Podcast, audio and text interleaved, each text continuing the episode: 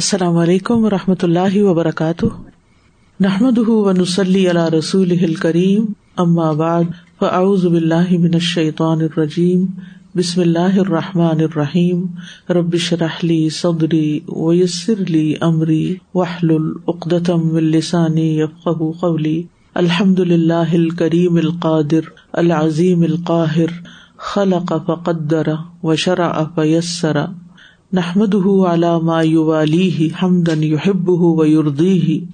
تمام قسم کی حمد اللہ کے لیے ہے جو کریم ہے، جو قدرت رکھنے والا ہے، عظمت والا اور غالب ہے، جس نے پیدا کیا اور اندازہ مقرر کیا اور شریعت بنائی اور اس کو آسان کیا۔ ہم اس بات پر اس کی حمد کرتے ہیں جو وہ ہماری مدد کرتا ہے، ایسی حمد جس کو وہ پسند کرتا ہے اور جس پر وہ راضی ہوتا ہے۔ قل إن اجتمعت الإنس والجن على أن يأتوا بمثل هذا القرآن لا يأتون بمثله ولو كان بعضهم لبعض ظهيرا۔ کہہ دیجئے اگر تمام انسان اور جن اس بات پہ جمع ہو جائیں کہ وہ اس قرآن کی مانند کچھ اور لے آئیں تو وہ اس جیسا نہ لا سکیں گے، اگرچہ ان میں سے بعض کے مددگار بن جائیں۔ ہم پڑھ رہے ہیں علوم القرآن میں باب نمبر 7، علوم قرآن، صفحہ نمبر 154۔ آپ صلی اللہ علیہ وسلم کی موجودگی میں تدوین کی ضرورت پیش نہ آئی۔ اگر کوئی مشکل پیش آتی تو آپ صلی اللہ علیہ وسلم ان کے درمیان موجود تھے جن سے وہ دریافت کر لیتے، اس لیے اس دور میں علوم قرآن متعارف کروانے یا ان کی تدوین کرنے کی ضرورت محسوس نہ ہوئی۔ تدوین کی ضرورت نہ ہونے کی وجوہات اور بھی کئی وجوہات تھیں جن میں چند اہم درج ذیل ہیں۔ اس دور میں اگرچہ قرآن سے متعلق علوم موجود تھے اور صحابہ کرام ان سے واقف بھی تھے، لیکن ان علوم نے ابھی تک کوئی ایسی واضح شکل اختیار نہ کی تھی کہ ان کو باقاعدہ طور پر ضبط تحریر میں لایا جاتا۔ اس دور میں نزول قرآن کے ساتھ تدوین قرآن کا کام بھی ہو رہا تھا، یعنی قرآن نازل ہو رہا تھا، مدون ہو رہا تھا، اور صحابہ کرام اپنی تمام تر صلاحیتوں کے ساتھ تدوین میں مصروف تھے کہ کسی اور موضوع پر کوئی کام کرنے کا سوال ہی پیدا نہیں ہوتا تھا۔ قرآن عربی زبان میں رسول کریم صلی اللہ علیہ وسلم کے دل پر نازل ہوا تھا جو عربوں کی اپنی زبان تھی، اس لیے انہیں قرآن سے متعلق علوم مثلاً علم التجوید، علم الاعراب، علم غریب القرآن وغیرہ سے بخوبی واقفیت حاصل تھی، لہٰذا ان تمام علوم کو مدون کرنے کی ضرورت پیش نہ آئی۔ ٹھیک ہے، علم غریب القرآن یعنی قرآن مجید میں ایسے الفاظ جو عام لغت میں جانے پہچانے نہیں، تو ان چیزوں سے وہ اچھی طرح واقف تھے، لہٰذا ان تمام علوم کو مدون کرنے کی ضرورت پیش نہ آئی، یعنی یہ ان کے پریکٹس میں تھی یہ چیزیں، تو انہوں نے اس کو الگ سے ہائی لائٹ نہیں کیا۔ ایک اور وجہ یہ بھی تھی کہ قرآن ان کے سامنے نازل ہوا تھا، انہیں بخوبی علم تھا کہ کون سا حصہ کس موقع پر اور کس پس منظر میں نازل ہوا، اور یوں وہ علم تفسیر، ناسخ و منسوخ، علم مکی اور مدنی، علم النزول، علم وحی، علم اسباب یعنی اسباب النزول مراد ہے وغیرہ کے بارے میں اچھی طرح جان چکے تھے۔ اگر صحابہ کرام کو اہل زبان ہونے اور نزول قرآن کا شاہد ہونے کے باوجود کوئی مشکل پیش آ جاتی تھی تو وہ براہ راست نبی اکرم صلی اللہ علیہ وسلم سے اس کا حل دریافت کر لیا کرتے تھے۔ ٹھیک ہے، یعنی جو بات سمجھ نہیں آتی تھی وہ جا کے پوچھ لیتے تھے، مسئلہ حل ہو جاتا تھا۔ نبی کریم صلی اللہ علیہ وسلم کے دور میں علوم القرآن سے متعلق کچھ نہ لکھنے کی ایک وجہ یہ بھی تھی کہ نبی اکرم صلی اللہ علیہ وسلم نے قرآن کے علاوہ کسی بھی قسم کی کتابت سے منع کیا تھا، کیونکہ اس سے یہ احتمال تھا کہ وہ قرآن میں شامل ہو جائے گا، یعنی اس بات کی فکر تھی کہ کہیں کچھ اور بھی ساتھ لکھا ہو تو وہ اس کے اندر مکس نہ ہو جائے، لہٰذا نہ صرف علوم القرآن کی کتابت بلکہ کسی بھی موضوع کی کتابت کی طرف توجہ نہ دی گئی، کچھ بھی نہیں لکھا گیا سوائے چند احادیث کے مجموعوں کے الگ طور پر۔ دوسرا دور علوم القرآن کی تدوین کا دور، اور اس کا آغاز رسول اکرم صلی اللہ علیہ وسلم کی وفات کے بعد صحابہ کرام نے قرآن مجید کے سلسلے میں جو علمی اور تعلیمی سرگرمیاں جاری رکھی، ان کا بنیادی مقصد خدمت قرآن، اس کے صحیح فہم کی اشاعت کرنا اور کسی بھی قسم کے غلط فہم سے یعنی ناسمجھی سے قرآن کو محفوظ رکھنا تھا۔ چنانچہ ہم دیکھتے ہیں کہ دور صحابہ میں ہی فضائل قرآن یعنی قرآن کی فضیلت سے متعلق جو چیزیں ہیں، علم تفسیر، علم رسم قرآن یعنی خط القرآن، اور علم اعراب القرآن پر بہت کچھ کہا بھی گیا اور لکھا بھی گیا. کب یہ ہوا؟ دور صحابہ میں، ٹھیک ہے، رسول اللہ صلی اللہ علیہ وسلم کے بعد. پھر خلافت صدیقی اور خلافت فاروقی میں علوم قرآن کی نشر و اشاعت کس طرح ہوئی؟ اس دور میں علوم قرآن کی نشر و اشاعت صرف زبانی ہی نہ رہی، بلکہ تدوین کی ابتدا اس دور ہی میں شروع ہوئی. صحابی رسول ابو المنذر ابی بن کعب نے اجمیوں میں یعنی نان عربز میں قرآن مجید کی عظمت پیدا کرنے کے لیے فضائل قرآن پر ایک کتاب لکھی. اس میں دلوں کو نرم کرنے اور قرآن کی طرف مائل کرنے کے لیے اہم علمی نکات تھے. ارلی دور ہی میں اس چیز کی طرف توجہ دلائی گئی. اسی طرح غیر عربی اقوام کو اصول دین سے آگاہ کرنے اور قرآن کے معنی اور مفاہیم سے روشناس کروانے کے لیے علم تفسیر کی تدوین بھی انہوں نے شروع کی. ان کا انتقال عہد فاروقی میں ہوا تھا. کن کا؟ ابی بن کعب کا، جس سے ثابت ہوتا ہے کہ یہ عہد صدیقی یا عہد فاروقی کی کتابیں ہیں. عبداللہ بن عباس کی تفسیر کا بھی علوم قرآن میں ایک قابل قدر حصہ ہے، جو ان کے سمجھدار شاگردوں سعید بن جبیر، مجاہد بن جبر اور ابو العالیہ الریاحی کی روایات سے تفاسیر میں موجود ہے. اب بھی اگر آپ قدیم تفسیریں پڑھیں تو ان میں آیت کے بعد جو تفسیر کی جاتی ہے وہ ان کے ریفرنس سے کی جاتی ہے. یعنی مجاہد نے یہ کہا، ابو العالیہ نے یہ کہا، قتادہ نے یہ کہا، یہ سب تابعی ہیں. اور انہیں رسول اللہ صلی اللہ علیہ وسلم نے کنہیں، عبداللہ بن عباس کو، ترجمان القرآن کا لقب بھی دیا. خلافت عثمانی میں بہت لوگوں کا مسلمان ہونا اور پھر نئے دور کا آغاز ہونا عثمان ذو النورین کے عہد میں اسلامی خلافت کی حدود مزید پھیل گئی اور لوگ مسلمانوں کے کردار، اخلاق، نیکی اور پاکیزگی سے متاثر ہو کر اسلام میں جوک در جوک داخل ہو رہے تھے. تو انہیں بھی قرآن مجید کو پڑھنے اور سمجھنے کا شوق پیدا ہوا. اب ایسے بہت سے لوگ جو تھے وہ تو عرب ہی نہیں تھے، تو اب وہ کیا کریں؟ نہ ان کو عربی آتی، نہ ان کو قرآن سمجھ آتا تھا. یہ نئے لوگ عربی زبان سے ناواقف تھے، قرآن مجید کے نزول کی اہمیت سے لا علم تھے، اور جو حالات نزول قرآن کے دوران پیش آئے ان سے بھی ناواقف تھے کہ کس موقع پر کیا چیز اتری. انہیں اسباب النزول بھی نہیں ان کو معلوم تھے. انہیں شوق تلاوت تو تھا، مگر عربی لہجہ کے نہ ہونے سے ان کا غیر عربی لہجہ تلاوت کلام پاک میں آہستہ آہستہ عام ہو گیا.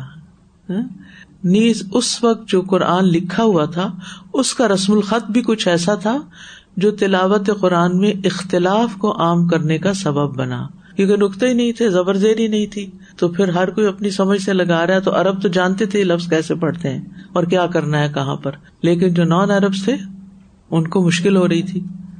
تو اس علم کا پہلا تعارف کیسے ہوا؟ عثمان رضی اللہ عنہ نے جس لغت اور خط کو اس امت کے لیے پسند فرمایا اسے رسم عثمانی کہا جاتا ہے، جو علوم قرآن کی ایک قسم ہے. یعنی رسم الخط جو ہے یہ بھی علوم القرآن کی ہی قسم ہے. اسے علم رسم القرآن بھی کہا جاتا ہے. اس طرح اس علم کا پہلا تعارف ہوا. پھر خلافت علی رضی اللہ عنہ میں کیے گئے اقدامات کیا تھے؟ عربی زبان اور لہجے کی حفاظت اور قراءت قرآن میں لہن سے بچاؤ، لہن یعنی غلطی، اور صحیح نطق، صحیح پروننسیشن، نطق کہتے ہیں پروننسیشن کو، صحیح نطق کے لیے چند ابتدائی اقدامات علی رضی اللہ عنہ نے بھی اٹھائے. آپ نے ابو الاسود الدؤلی کو، دولی نہیں اس کو پڑھتے، دؤلی، واو کے اوپر زبر ہے، بعض بنیادی اصولوں کی رہنمائی کرتے ہوئے قرآن مجید کے اعراب سمجھائے. اس رہنمائی سے فائدہ اٹھاتے ہوئے دؤلی نے نقط یعنی نقطے، نقط مصاحف پر ایک مختصر رسالہ یعنی کتابچہ لکھا. اس طرح علم اعراب القرآن کے نقطۂ آغاز کی بنیاد علی رضی اللہ عنہ نے رکھی. ٹھیک ہے، تعلیم و تدریس کے ذریعے بھی علوم قرآن کو صحابہ کرام نے عام کیا. ان میں خلفائے اربعہ عبداللہ بن عباس، عبداللہ بن مسعود، زید بن ثابت، ابو موسیٰ اشعری اور عبداللہ بن زبیر کے نام سر فہرست ہیں. ٹھیک ہے، کس میں سر فہرست ہیں؟ تدریس یعنی قرآن کا درس دینے میں، قرآن کو سکھانے میں، اس کی تلاوت سکھانے میں اور اس کے معنی سمجھانے میں. مزید ان کے چند لائق شاگردوں نے ان کی چھوڑی اس وراثت کو خوب اشاعت دی. یہ سب تابعین تھے. ان میں سر فہرست سعید ابن المسیب، مجاہد، عطا، اکرمہ، قتادہ، حسن بصری، سعید بن جبیر اور زید بن اسلم ہیں. عہد تابعین میں پہلی تفسیر سعید بن جبیر نے لکھی. کتنا ارلی یہ کام شروع ہو گیا نا، تابعین میں ہی. ان کے بعد ابو العالیہ رفیع بن مہران الریاحی نے قرآن کی تفسیر لکھی.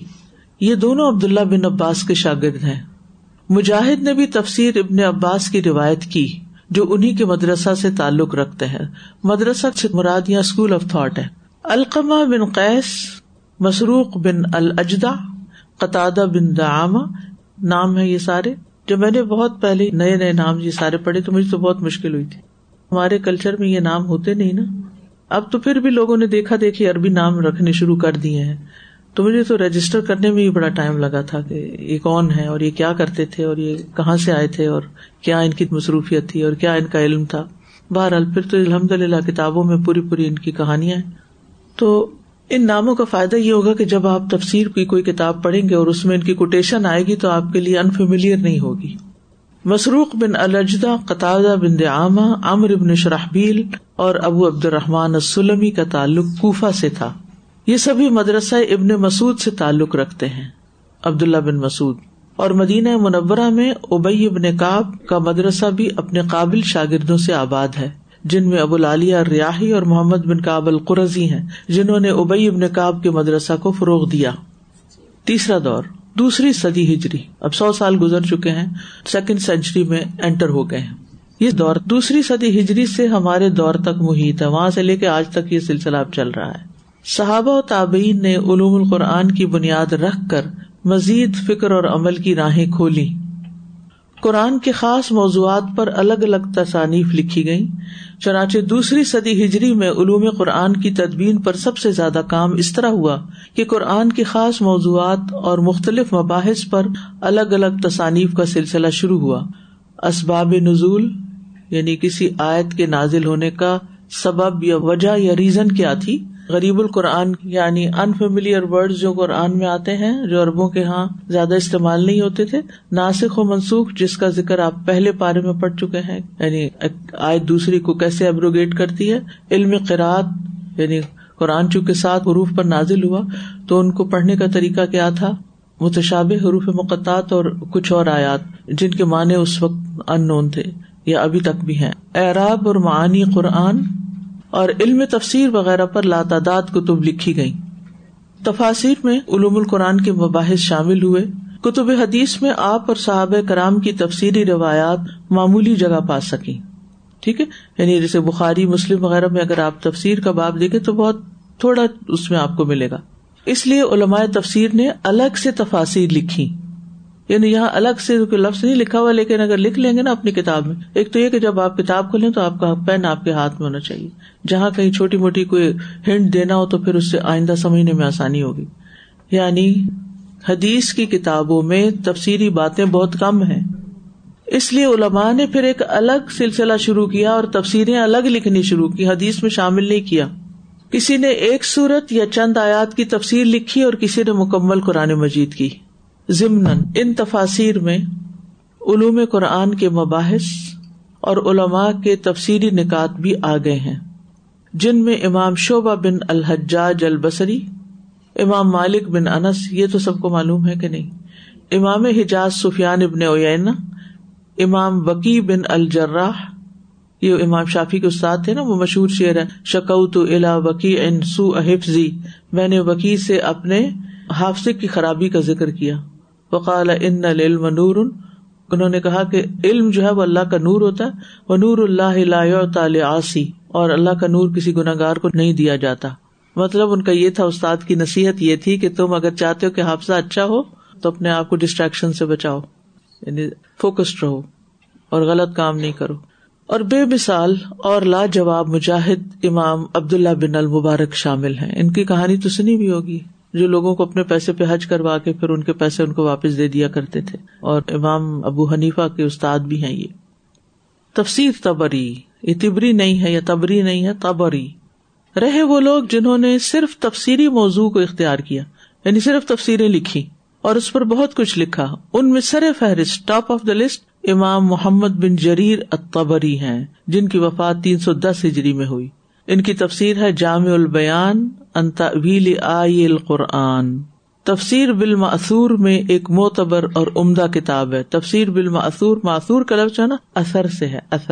اثر کہتے ہیں حدیث وغیرہ کو، جو روایات ہیں ان کو آثار کہتے ہیں. تو تفسیر بالمعثور کا مطلب پھر کیا ہوا؟ آیات کی تفسیر کس سے؟ احادیث وغیرہ سے، اقوال سے.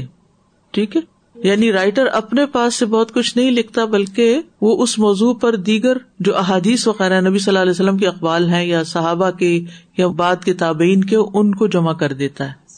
ٹھیک ہے، جیسے تفسیر ابن کثیر بھی تفسیر بالمعثور ہے. معثور یعنی جو اثر سے لیا گیا. معتبر کا کیا معنی ہوتا ہے؟ ریلائبل اور عمدہ، یعنی اچھی کتاب ہے. اسباب نزول پر ایک کتاب ابن عباس کے شاگرد اکرمہ مولا ابن عباس نے لکھی 107 ہجری میں. علم القراءت پر حسن بصری نے اور غریب القرآن پر عطا ابن ابی رواح نے کتاب لکھی. یہ تابعین ہیں دونوں. ابان بن تغلب نے بھی قرآن کے غریب الفاظ کو جمع کیا اور غریب القرآن کی کتاب تصنیف کی لکھی. ناسخ و منسوخ پر کتابیں. الناسخ والمنسوخ پر قتادہ بن دعامہ السدوسی نے کتب لکھی. اس صدی میں مشہور مفسر اور خراسان کے فقیہ مقاتل بن سلیمان اور علامہ حسین بن واقد المروزی نے بھی قرآن کے ناسخ و منسوخ پر قلم اٹھایا اور کتابیں لکھی. ٹھیک ہے، پھر مختلف موضوعات پر کتابیں، تصانیف یعنی کتابیں. ابو عبد الرحمن عبداللہ بن عیسیٰ نے غریب القرآن پر 6 جلدوں پر مشتمل نہایت جامع کتاب لکھی. نقط مصاحف پر یعنی مصحف کے نقطے جو لگے ہوئے، امام لغت خلیل بن احمد بصری نے کتاب لکھی. قراءت کے موضوع پر ابو عمرو بن العلاء نے کتاب القراءت تصنیف کی. امام ابو الحسن بن حمزہ کسائی نے بھی سب سے پہلے متشابہ آیات پر کتاب علم آیات المتشابہات لکھی. یہ کسائی وہ نہیں جو اب آپ کے بکرے ذبح کرے گا، بلکہ وہ قاف اور صاد سے ہوتا ہے، یہ کیف اور سین سے ہے کسائی. اعراب اور معنی قرآن پر سب سے پہلے ابو عبیدہ معمر بن المثنیٰ نے لکھا. ٹھیک ہے، اعراب اور معنی قرآن پر. اب آپ سوچتے ہوں گے کہ عرب لوگوں کو معنی کی کیا ضرورت ہے، تو جیسے ہمیں اردو کی ڈکشنری کی ضرورت ہوتی ہے نا، یا انگلش کی ہوتی ہے ڈکشنری کی ضرورت، کیوں ہوتی؟ کچھ الفاظ جو اعلیٰ اردو میں ہوتے ہیں وہ ہمیں نہیں معلوم ہوتے، ان کا ترجمہ نہیں آتا. جیسے یہ کتاب، تو اس کو پڑھنے کے لیے بھی ڈکشنری چاہیے ہوتی. 3 صدی ہجری کی کتابیں. اس صدی میں علم القراءت اور الناسخ والمنسوخ پر ابو عبید القاسم بن سلام نے کتب لکھی. اعراب اور معنی قرآن پر بھی جامع کتاب ہے ان کی. امام علی بن المدینی، یہ محدث بھی تھے، امام بخاری کے استادوں میں سے، انہوں نے اسباب نزول اور ابن قتیبہ نے تأویل مشکل القرآن، یعنی جہاں الفاظ مشکل ہیں یا معنی میں مشکل ہے، اور تفسیر غریب القرآن پر کتب لکھی. 3 صدی ہجری کے اختتام پر مشہور نحوی جو علم النحو کے ماہر تھے محمد بن یزید الواسطی، انہوں نے اعجاز القرآن فی نظمہ کے نام سے قرآن کے اعجاز پر کتاب تصنیف کی جو بہت مشہور ہے. نظمہ کا مطلب یہ پوئم نہیں ہے، نظم القرآن کا مطلب ہوتا ہے اس کی تنظیم، اس کا سٹرکچر ہے جو اس کی ترتیب ہے. بظاہر جب ہم قرآن پڑھتے ہیں تو ہم کہتے ہیں کبھی ایک موضوع پہ بات ہو رہی ہے، کبھی دوسرے پہ، کبھی تیسرے پہ. ایسا لگتا ہے نا کبھی کہ نہیں، یعنی ابھی تو اس چیز پہ بات ہو رہی تھی، اب یہ بالکل ہی موضوع پلٹ گیا. تو انہوں نے ان چیزوں کو باہم کنیکٹ کیا ہے کہ ان کا آپس میں ربط ہے. ٹھیک ہے، یہ نظم قرآن ہوتا ہے، یعنی اس کو آرگنائزڈ وے میں پیش کیا ہے. نظم کا مطلب ہوتا ہے منظم کرنا. منظم کرنا کیا ہوتا ہے؟ آرگنائز کرنے کو کہتے ہیں منظم کرنا. اور یہ جو شعر و شاعری میں نظم ہوتی ہے نا، وہ بھی کیا ہوتی ہے اصل میں؟ جچے تلے لفظوں میں آپ کو اسی حد کے اندر رہنا ہوتا ہے وزن کے، ورنہ نظم نہیں ہوتی، وہ نثر بن جاتی ہے. ٹھیک ہے، 3 صدی ہجری میں علوم القرآن پر بکثرت کتابیں لکھی گئیں. الغرض 3 صدی ہجری تک قرآن کے مختلف علوم پر بکثرت کتابیں لکھی گئیں، پھر اس میں ترقی ہوتی گئی. اگرچہ ابتدائی دور کی اکثر تصانیف آج ناپید ہیں، لیکن وہ کتب جو قریبی دور میں لکھی گئیں ان میں بہت سا سرمایہ ان کتب کا آ گیا. یعنی ابتدائی کتابیں جو ہیں وہ اب ہمیں نہیں ملتی، لیکن جو ان میں لکھا گیا بعد کے لوگوں نے اس میں سے کوٹ کر دیا. اب جنہوں نے کوٹ کیا وہ کتابیں محفوظ ہیں، لہٰذا ان کے ریفرنس مل جاتے ہیں ہمیں. علوم قرآن پر کام آج بھی جاری ہے اور آئندہ بھی ہوتا رہے گا، لیکن ابتدائی 3 صدیوں کی تصنیفات کا مقابلہ بعد کی کتب نہیں کر سکتے، یعنی جو پہلی 3 صدیوں میں لکھا گیا وہ بہت ہی قیمتی ہے. یہ تو تھی ایک مختصر تاریخ جس میں بتدریج ایک ایک موضوع پر علمی اور فکری آراء آتی گئیں، جنہیں بعد میں اکٹھا کر کے علوم القرآن کا عنوان دیا گیا. ایک رائے یہی ہے کہ لفظ علوم القرآن کا سب سے پہلے استعمال محمد بن خلف بن المرزبان نے الحاوی فی علوم القرآن میں رکھ کر کیا، یعنی کتاب کا نام ہے الحاوی، یہ اردو والا حاوی ہونا نہیں ہے، لیکن یہ کہ جامع کتاب مراد ہے اس سے، فی علوم القرآن. تو سب سے پہلے یہ نام جو ہے ایز اے ٹرم، یہ کس نے استعمال کیا؟ محمد بن خلف المرزبانی نے. گویا 4 صدی میں یہ نام وجود میں آیا. جیسے علم التجوید ہے، علم الفقہ ہے، علم اللغہ، یہ سارے نام پہلے نہیں ہوا کرتے تھے.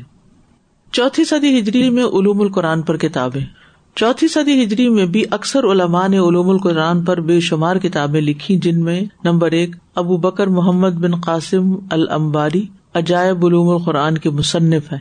اب یہ رائٹرز کے نام ہیں، رائٹر کا نام ہے ابو بکر محمد بن قاسم الانباری، انباری کے علاقے کا نام اس طرف نسبت ہے. تو علوم القرآن کے عجائب کے نام سے کتاب لکھی انہوں نے.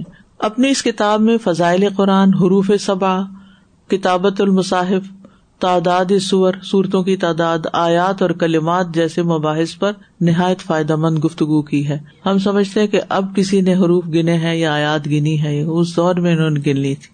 المحتزن فی علوم القرآن، امام ابو الحسن الاشعری کی یہ خاصی ضخیم بڑے حجم والی تصنیف ہے جو علوم القرآن کے مختلف مباحث پر مشتمل ہے. نمبر 3 ابو بکر السجستانی غریب القرآن کے مؤلف ہیں. اس کتاب کی تالیف پر انہوں نے اور ان کے استاد ابو بکر ابن الانباری نے 15 سال لگائے. ٹھیک ہے، یعنی کوئی بھی چیز اگر آپ کو کوالٹی کی پروڈیوس کرنی ہے نا، تو پھر ہتھیلی پہ سرسوں نہیں جمتی، آپ کو محنت کرنی پڑتی. ایک دفعہ پڑھنے سے ایک چیز تھوڑی سی سمجھ آتی ہے، پھر دوبارہ پڑھنے سے، پھر دوبارہ پڑھنے سے. نمبر 3 ابو بکر السجستانی غریب القرآن کے مؤلف ہیں. اس کتاب کی تالیف پر انہوں نے اور ان کے استاد ابو بکر بن الانباری نے 15 سال لگائے. نمبر 4 ابو محمد القصاب، قصاب جو ہے یہ قصائی کو کہتے ہیں، محمد بن علی القرخی، ان کی تالیف نکت القرآن ہے. نکت، اس میں قرآن مجید کے مختلف علوم، احکام اور اختلافی نکات کی وضاحت کی گئی ہے. نمبر 5 ابو عبید اللہ بن جرواسدی، یہ علاقوں کے نام کی طرف یہ لوگ نسبت کر لیتے ہیں پہچان کے لیے.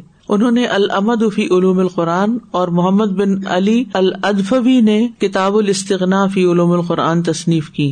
5ویں صدی ہجری کی سب سے عمدہ کتاب. یہی سلسلہ 5ویں صدی ہجری میں بھی جاری رہا، جس میں سب سے پہلی عمدہ اور جامع مرتب کتاب جو منظر عام پر آئی وہ علی بن ابراہیم الحوفی کی تھی، جس کا نام انہوں نے البرہان فی علوم القرآن رکھا. اسی طرح انہوں نے اعراب القرآن نامی ایک کتاب بھی تصنیف کی. پھر بعد کی صدیوں میں اعراب القرآن پر بہت سی کتب لکھی گئیں، جن میں امام ابو عمر الدانی کی تصنیف لاجواب ٹھہری، جس کا نام التیسیر فی القراءات السبع اور الحکم فی النقط ہے، یعنی نقطوں کے بارے میں احکام. علوم القرآن پر دیگر علماء کا کام. 10ویں صدی ہجری کے آغاز میں سابقہ تمام علوم قرآنی کی ایک جامع اور شامل کتاب لکھنے کا شرف امام جلال الدین السیوطی کو حاصل ہوا، جس کا نام انہوں نے الاتقان فی علوم القرآن رکھا. الاتقان. 14ویں صدی ہجری میں بہت سے علماء نے علوم قرآن پر کام کیا، جن میں جمال الدین القاسمی کی کتاب محاسن التعویل ہے، محمد عبد العظیم الزرقانی کی کتاب مناہل العرفان، منہل چشمے کو کہتے ہیں نا، میٹھے پانی کا چشمہ، تو مناہل اس کی جمع، نام بھی لوگ رکھتے ہیں. مصطفیٰ صادق الرافعی کی کتاب اعجاز القرآن، سید قطب کی کتاب التصویر الفنی فی القرآن، اور عبداللہ دراز کی کتاب النبع العظیم. کتب قرآنی میں ایک عظیم اضافہ ہے. یہ کتابیں موجود ہیں، اویلیبل ہیں، یہ پچھلی صدی کی لکھی ہوئی کتابیں. شاہ ولی اللہ کی اصول تفسیر پر نہایت اہم کتاب الفوز الکبیر. آج سے تقریباً 2 صدی قبل بر صغیر میں ممتاز محدث اور فقیہ شاہ ولی اللہ محدث دہلوی نے اصول تفسیر پر فارسی زبان میں ایک انتہائی جامع اور مختصر کتاب لکھی، جس میں انہوں نے قرآن کریم کے تمام مباحث سے ہٹ کر مضامین قرآن پر، اب اس میں دیکھ رہے ہیں باقی قرآن کریم سے متعلق علوم پر مبنی کتابیں، اور یہ براہ راست خود قرآن کریم کے اندر جو مضامین پائے جاتے ہیں ان سے متعلق انہوں نے کتاب لکھی، ان پر اپنی ایک معتبر رائے پیش کی ہے جس کا تذکرہ طلباء کے لیے فائدے سے خالی نہ ہوگا۔ مضامین قرآن، شاہ ولی اللہ محدث دہلوی نے اصول تفسیر کے ضمن میں بعض علوم کا خلاصہ مضامین قرآن کے نام سے اپنی معروف کتاب الفوز الکبیر میں پیش کیا ہے۔ اس کتاب کے کل 4 ابواب ہیں جن میں علوم القرآن اور مطالعہ قرآن کے مختلف پہلوؤں پر ایک جامع تبصرہ کیا گیا ہے۔ الفوز الکبیر کے پہلے باب میں قرآن مجید کے مضامین کو شاہ صاحب نے 5 علوم میں تقسیم کیا ہے جو ان کے نزدیک قرآن مجید کا لب لباب ہے۔ یہ علوم انہی کے متعین کردہ ہیں جو درج ذیل ہیں، یعنی اس سے پہلے اس پہ کسی نے کام نہیں کیا، یہ اس میں پائنیئر ہیں۔ نمبر 1، قرآن مجید میں احکام پائے جاتے ہیں۔ انہوں نے پورے قرآن کو اسٹڈی کر کے یہ خلاصہ نکالا کہ قرآن مجید میں کیا کیا مضمون پائے جاتے، قرآن کن ٹاپکس پہ بات کرتا ہے، ایک عام زبان میں یوں کہیں گے۔ نمبر 1، احکام، مثلاً یا ایھا الذین آمنوا کہہ کے سب احکام دیے گئے۔ نمبر 2، مخاصمات۔ مخاصمہ کس کو کہتے ہیں؟ ویسے تو جھگڑے کو کہتے ہیں، لیکن یعنی علم المناظرہ، مناظرہ نہیں پڑھا؟ سنو، یعنی ہر ایک کا جو اپنا اپنا نقطہ نظر ہوتا ہے اس کو ایک دوسرے کے ساتھ ڈسکس کرتے ہیں، اور مطلب کہ قرآن کی آیت کا سینٹرل آئیڈیا تو سب کا ایک ہی جیسا ہوگا نا، پھر بعد میں جو مختلف لوگوں نے تفسیر لکھی ہے اپنے اپنے، یہ ہم تو یہی کہہ سکتے ہیں جنہوں نے بس صرف ترجمہ پڑھنا ہوتا ہے یا وہ چھوٹا موٹا تفسیر سننی ہوتی ہے، ایک ایک آیت کے ایسے ایسے اینگلز ہیں۔ اس وقت جو ویکینڈ پہ تدبر قرآن کی کلاس ہوتی ہے اس میں مجھے بعض اوقات اتنی حیرت ہوتی ہے کہ اگر ایک آیت کی 3 لوگوں نے تفسیر کی ہے نا تو تینوں نے مختلف اینگل لیا اس کا، اور حیرت ہوتی ہے کہ کوئی بھی چیز ان میں کامن نہیں ہوتی، وہ قرآن کی وسعت ہے۔ اب تک بھی جو کام ہوا وہ کافی نہیں ہے، یعنی ہم یہ نہیں کہہ سکتے کہ اتنا کچھ لکھا گیا تو اب اور کچھ کرنے کی ضرورت نہیں۔ ایسا پھر بات ہوتی ہے کہ ہم بھی پڑھ رہے ہوتے ہیں، کبھی کوئی پوائنٹ ہمارے ذہن میں بھی آ رہا ہوتا ہے، ایک ڈفرینٹ اینگل سے آ رہا ہوتا ہے، جب بھی قرآن کو کھولو کوئی نئی بات، تو ہم کیسے 100% کہہ سکتے ہیں کہ یہ جو میں سوچ رہی ہوں میں صحیح سوچ رہی ہوں اس اینگل سے؟ پھر اس کے لیے علم کی وسعت چاہیے ہوتی ہے، اپنی رائے سے کوئی بات نہیں کہنی چاہیے، قرآن اپنی مرضی سے مطلب نہیں نکال سکتے۔ جن علماء نے لکھا ہے انہوں نے قرآن، حدیث اور باقی چیزوں کا گہرا مطالعہ کرنے کے بعد چیزیں نکالی۔ دوسرا یہ تھا کہ ہسٹری میں بہت زیادہ چیزیں جو بھی دشمن آئے انہوں نے جلائی ہیں، چیزیں پوری لائبریریز جلائی گئی ہیں، تو اس کی وجہ سے بھی آئی تھنک لوگوں نے اور لکھنا اس کو پرزرو کرنے کے لیے، چاہے پرنٹنگ کا دور تو نہیں تھا جی، تو یہ بصرہ میں، پھر ادھر اسپین میں، سب جگہ جلائے۔ بغداد میں، خود بغداد میں ہلاکو خان نے اتنی کتابیں پھینکی تھی دجلہ میں کہ پانی کالا ہو گیا تھا۔ مخاصمات یعنی علم المناظرہ۔ نمبر 3، تذکیر بآلاء اللہ۔ آلاء کہتے ہیں نعمتوں کو، نعمتوں کے ذریعے یاد دہانی۔ تذکیر بایام اللہ، گزشتہ واقعات کے ذریعے یاد دہانی۔ علم تذکیر بالموت وما بعد الموت، موت یا بعد از موت پیش آنے والی حالتوں کے ذریعے یاد دہانی۔ یہ خلاصہ ہے پورے قرآن کے مضامین کا۔ ملت ابراہیمی کے احکام و طریقے باقی رہے۔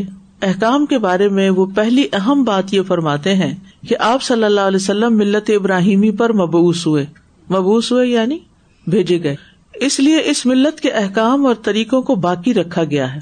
قرآن مجید نے اس ضمن میں بعض احکام کی تحقیق بھی کی اور بعض کی اصلاح کر کے ملت ابراہیمی کو اصل صورت میں پیش کیا۔ قرآنی اوامر و نواہی، قرآنی احکام کے تحت اوامر و نواہی بھی آتے ہیں۔ اوامر امر کی جمع ہے حکم دینا، اور نواہی نہی کی جمع ہے روکنا، جن میں کچھ مختصر ہیں جن کی تفصیل رسول اللہ صلی اللہ علیہ وسلم پر چھوڑ دی گئی۔ مثلاً قرآن مجید کا حکم ہے اقیم الصلاۃ، نماز قائم کرو، نبی صلی اللہ علیہ وسلم نے اس کی وضاحت عمل اور قول دونوں سے کر دی۔ اسی طرح روزہ، زکوٰۃ، طہارت وغیرہ کے احکام بھی ہیں۔ قرآن کے بعض احکام عام طرز خطاب میں ہے اور بعض کی طرف اشارہ کیا گیا ہے۔ مثلاً مومنوں کے کام کی تعریف کر دی تو حکم دیا کہ اس قسم کے کام کرنے چاہیے، لِمِثْلِ هَذَا فَلْيَعْمَلِ الْعَامِلُونَ، تو جو اچھے اچھے کام وہ کر رہے ہیں ان کی طرف اشارہ کر کے فرمایا کہ ایسے ایسے کام ہونے چاہیے۔ اور منافقین کو کسی بات پہ ڈانٹا تو اشارہ یہ دیا کہ مسلمان ایسے کاموں سے بچ کر رہے ہیں۔ مثلاً چھوٹی سی مثال، ایک مومن کو جب کہا جاتا ہے اتق اللہ تو وہ کیا کرتا ہے؟ اتق اللہ کا مطلب اللہ سے ڈرو، یہ حکم ہے نا اللہ کا۔ یعنی اگر آپ مثلاً کوئی ایسا کام کر رہی ہیں جو دین کے خلاف ہے اور کوئی آپ سے کہتا ہے اتق اللہ، تو واقعی نصیحت لے لیں گے؟ کتنے ہی لوگ ایسے ہیں کہ جو اور ضد میں آ جاتے ہیں اور وہ جو کر رہے ہوتے ہیں وہ بھی چھوڑ کے بھاگ جاتے ہیں کہ مجھے کیوں کہا اتق اللہ، لیکن مومن جو ہوتا ہے وہ ڈر جاتا ہے. حضرت عمر رضی اللہ عنہ کو کسی نے کہا تھا اتق اللہ، تو آپ نے کیا کیا تھا؟ اپنا گال زمین پہ رکھ دیا تھا. ٹھیک ہے، اتنا ان کے اندر اللہ کا ڈر تھا کہ اگر کوئی ان کو یہ نصیحت کرتا تھا تو کہتے تھے واقعی عمر کو ڈرنا چاہیے، اللہ سے ڈر کے ہی سارے کام کرنے چاہیے. یعنی مومن جو ہے نصیحت قبول کرنے والا ہوتا ہے. مثلاً آپ نماز میں کھڑی ہیں اور کسی نے کہا یہ جو آپ کے بال نظر آ رہے ہیں، تو اب آپ کیا کریں گے؟ آپ کو تو بال ہی نظر آتے ہیں، میں پڑھ رہی ہوں، بس اللہ قبول کرنے والا. کرتے ہیں نا لوگ ایسے ہی، نہیں کوئی کسی کو کہے تو دے کہ تمہارے ٹخنے ننگے ہو رہے ہیں، پھر دیکھیں کیا ہوتا ہے. اچھا کافر کا رویہ کیا ہوتا ہے؟ وَإِذَا ذُكِرَ اللَّهُ وَحْدَهُ اشْمَأَزَّتْ قُلُوبُ الَّذِينَ لَا يُؤْمِنُونَ بِالْآخِرَةِ، کہ جب ان کے سامنے ایک اکیلے اللہ کا ذکر کیا جاتا ہے، اتق اللہ ان کو کہا جاتا ہے، تو ان کا منہ بن جاتا ہے، اشمأزت، سخت نفرت کا اظہار کرتے ہیں. جو ایمان نہیں رکھتے وہ اللہ کا نام سن کے بدک جاتے ہیں، ان کو نہیں سننا ہوتا اللہ کا نام. منافق کا رویہ کیا ہوتا ہے؟ اذا قیل لہ اتق اللہ اخذتہ العزۃ بالاثم فحسبہ جہنم، کہ جب اس سے کہا جاتا ہے اللہ سے ڈرو تو اس کی عزت اس کو گناہ پر اور آمادہ کرتی ہے. اخذتہ العزۃ بالاثم یعنی اور گناہ پہ پکا ہو جاتا ہے کہ نہیں مجھے نہیں تمہاری بات سننی، اور ڈھیٹ ہو جاتا ہے، اکڑ جاتا ہے. تو یہ کیا ہے؟ فحسبہ جہنم، اس کے لیے جہنم کافی ہے. اب آپ دیکھیں یہ تین رویے ہیں، ایک مومن کا، ایک کافر کا، ایک منافق کا. میجورٹی آف دا پیپل کس رویے پر ہیں؟ ضد کا شکار ہو جاتے ہیں، نصیحت قبول نہیں کرتے. لیکن ایمان والے جو ہیں وہ نصیحت قبول کرتے ہیں. لہذا قرآن میں اشارہ کیا گیا کہ لِمِثْلِ ھٰذَا فَلْیَعْمَلِ الْعَامِلُونَ، ان جیسا ایمان والوں کی طرح لوگوں کو عمل کرنا چاہیے. اس طرح کا رویہ اختیار کرنا چاہیے جو عمر رضی اللہ عنہ کا تھا کہ جب اتق اللہ کہا گیا تو مٹی پہ اپنا گال رکھ دیا کہ ہاں میں اس لائق ہوں کہ مجھے اللہ سے ڈرنا چاہیے. ہم اپنے بچوں کو دیکھ لیں یا کسی کو بھی دیکھ لیں، کسی سے بھی کہیں کہ اللہ کا خوف کرو، گھر والوں کے ساتھ اچھا سلوک کرو، جو میاں بیوی کے جھگڑے، اگر واقعی اتق اللہ ہو جائے تو سارے جھگڑے ختم ہو جائیں. اللہ سے ڈر کے ایک دوسرے کے حقوق دیں، نہ کہ ضد میں آ کے ایک دوسرے کی مخالفت کریں. کسی لیڈر کو تو سوال ہی پیدا نہیں ہوتا. حضرت عمر تو لیڈر بھی تھے. نماز، روزہ، حج، زکوٰۃ کے بارے میں مختصر احکام دے کر رہبانیت سے ہمیں روکا، جن میں عبادات اور معاملات دونوں شامل ہیں. آئلی قوانین، تدبیر منزل، منزل ہوتا ہے گھر، یعنی گھر سے متعلق امور کی آرگنائزیشن، اس میں نکاح، طلاق، زوجین، زوجین میاں بیوی کو کہتے ہیں، والدین ماں باپ، اور اولاد کے حقوق اور فرائض، یتیموں کی پرورش، غلاموں، رشتہ داروں، ہمسایوں سے حسن سلوک اور وراثت وغیرہ کے احکام اور دیگر خاندانی مسائل کو قانونی اور اخلاقی شکل دے دی. یہ آئلی قوانین کہلاتے ہیں. معاملات، معاملات میں تجارت، خرید و فروخت، تبادلے، ناپ تول، اقرار نامے، دستاویزات، ڈاکیومنٹس، شہادت، صدقہ خیرات وغیرہ. انفاق فی سبیل اللہ کے احکام فرما کر کاروبار اور باہمی تعاون کا راستہ واضح کیا، جنہیں موجودہ اصطلاح میں دیوانی قانون عدل کہا جاتا ہے. دیوانی قوانین ہوتے ہیں نا، عدالتی قانون. ریاست مدینہ میں عدل کے قیام کے لیے حدود و تعزیرات، مثلاً قصاص، دیت، چوری، راہزنی، راہزنی کہتے ہیں ڈاکہ ڈالنا، زنا، قذف، جھوٹا الزام زنا کا کسی پہ لگانا وغیرہ کی سزائیں بیان کر کے شہریت اور تمدن کی حفاظت فرمائی. یہ اسلام کا فوجداری یعنی عدالتی قانون ہے. یعنی ایک ہے جو قانون عدالت سے باہر ہوتا ہے اور دیوانی کہلاتا ہے، اور دوسرا عدالتی. آداب معیشت و معاشرت، آداب معیشت میں حلال و حرام اشیاء کا تذکرہ کر کے کسب معاش کی حد بندی فرمائی، اور آداب معاشرت میں پردہ، استئذان وغیرہ واضح کر کے شرم و حیا کی حدود مقرر کی. جو سورۃ الحجرات ہے تو یہ آداب معاشرت کے بارے میں ہے. سورۃ نور بھی. تبلیغ و جہاد، اسلام کی تبلیغ و جہاد کے احکام دے کر نظریاتی سرحدوں کی حفاظت کی. ان تمام احکامات کو قرآن مجید نے اصولوں کی شکل میں مرتب کیا اور ان کی پوری حد بندی فرما دی، مگر اس کے اجمال، اختصار کی تفصیل. اجمال مجمل ہوتا ہے، مختصر اور اختصار رسول اکرم صلی اللہ علیہ وسلم کے قول و عمل اور تقریر پر چھوڑ دی. مخاصمات یا علم مناظرہ کیا چیز ہے؟ مشرکین، منافقین، یہود و نصارہ کے متعلق مختلف انداز سے قرآن کریم میں گفتگو کی گئی. انہیں قائل کرنے کے لیے جن دلائل کا سہارا لیا گیا انہیں علم المخاصمات یا علم الجدل کہتے ہیں. وَلَا تُجَادِلُوا أَهْلَ الْكِتَابِ إِلَّا بِالَّتِي هِيَ أَحْسَنُ، وہ آتا ہے نا سورۃ البقرہ میں، یعنی وہ کہتے وقالوا لن تمسنا النار الا ایاما معدودہ قل اتخذتم عند اللہ عہدا. اب یہ جو انداز ہے یہ کیا ہے؟ مناظرے کا انداز ہے نا. تو یہ مناظرے کی ایک قسم ہے جس میں ان کو واپس انہی کی بات سے جواب دیا جاتا ہے. ایک تو سرحد ہوتی ہے جو باؤنڈری ہوتی ہے کسی ملک کی، مادی ہوگی. نظریاتی ہوتی ہیں کہ جو آپ کا عقیدہ ہے, جو آپ کا نظریہ ہے, اس پہ کوئی ڈاکہ نہ ڈالے اور اس کو کوئی اٹیک کر کے ایک مسلمان کو شک میں نہ ڈال دے. یعنی ایک مسلمان کے لیے جن جن چیزوں کے اوپر ایمان لانا ضروری ہے, تو کوئی اور ان باؤنڈریز کو کراس کر کے آپ پہ اٹیک کر کے آپ کے اسلام کو ہی ختم کر دے. یعنی مسلمان بچے یونیورسٹی جا کے اسلام ہی چھوڑ بیٹھے. جدال کی 3 قسمیں. چونکہ انسانی فطرت میں کثرت جدال ہے, ٹھیک ہے, وہ آتا بھی ہے نا قرآن مجید میں, اکثر شیئن جدلا, تو اس لیے قرآن کریم نے جدال کی 3 قسمیں بیان کی گئی ہیں. جدال محمود, پسندیدہ جھگڑا, جیسے اللہ تعالیٰ کا ارشاد ہے, ادعو الی سبیل ربک بالحکمۃ والموعظۃ الحسنۃ وجادلہم بالتی ہی احسن. اپنے رب کی راہ کی طرف حکمت اور عمدہ نصیحت کے ذریعے دعوت دو اور ان سے مجادلہ بھی احسن طریقے سے کرو, ٹھیک ہے. اسی طرح یہ ارشاد, ولا تجادلوا اہل الکتاب الا بالتی ہی احسن, اہل کتاب سے مجادلہ صرف آسن طریقے سے ہی کرو, ٹھیک ہے. نمبر 2, جدال مباح, جیسے قد سمع اللہ قول التی تجادلک فی زوجہا وتشتکی الی اللہ, یقیناً اللہ نے سن لی اس خاتون کی بات جو آپ سے اپنے خاوند کے بارے میں جھگڑا کر رہی تھی اور اللہ سے اپنی شکایت بھی کر رہی تھی. اسی طرح ابراہیم علیہ السلام کے بارے میں آتا ہے, فلما ذهب عن ابراہیم الروع وجاءته البشرى یجادلنا فی قوم لوط. جب ابراہیم کا خوف ختم ہوا تو وہ ہم سے قوم لوط کے بارے میں جھگڑنے لگا. کیا کہا تھا انہوں نے کہ اس میں تو لوط بھی فیھا لوط, تو اللہ تعالیٰ فرماتا ہے ہمیں پتا ہے کون ہے اس میں, کیونکہ ابراہیم علیہ السلام بہت آہیں بھرنے والے اور اللہ کی طرف رجوع کرنے والے تھے. اسی طرح اللہ تعالیٰ کا یہ فرمان ہے, یوم تأتی کل نفس تجادل عن نفسہا, جس دن ہر شخص اپنی ذات کے بارے میں جھگڑے گا, یعنی قیامت کے دن. یہ تو تھا مباح, اجازت ہے اس طرح کے جھگڑوں کی. لیکن جدال مذموم کیا ہے, مذمت کیا ہوا. کیا ہوتا ہے مذمت, کنڈیمڈ کیا ہوا. جیسے ومن الناس من یجادل فی اللہ بغیر علم, کچھ لوگ وہ ہیں جو اللہ کی ذات میں بغیر کسی علم کے جدال کرتے ہیں, یعنی پتہ کچھ نہیں, علم حاصل نہیں کیا اور جھگڑے شروع کر دیتے ہیں. اللہ تعالیٰ ایسا کیوں کرتا اور ایسا کیوں نہیں کرتا. یا ما یجادل فی آیات اللہ الا الذین کفروا, اللہ تعالیٰ کی آیات میں صرف کفار ہی جھگڑا کرتے ہیں. جدال کے آداب و قواعد. جدال کے ان آداب و قواعد کو پیش نظر رکھ کر قرآن چند اہم باتوں کی طرف توجہ کرنے کے لیے کہتا ہے.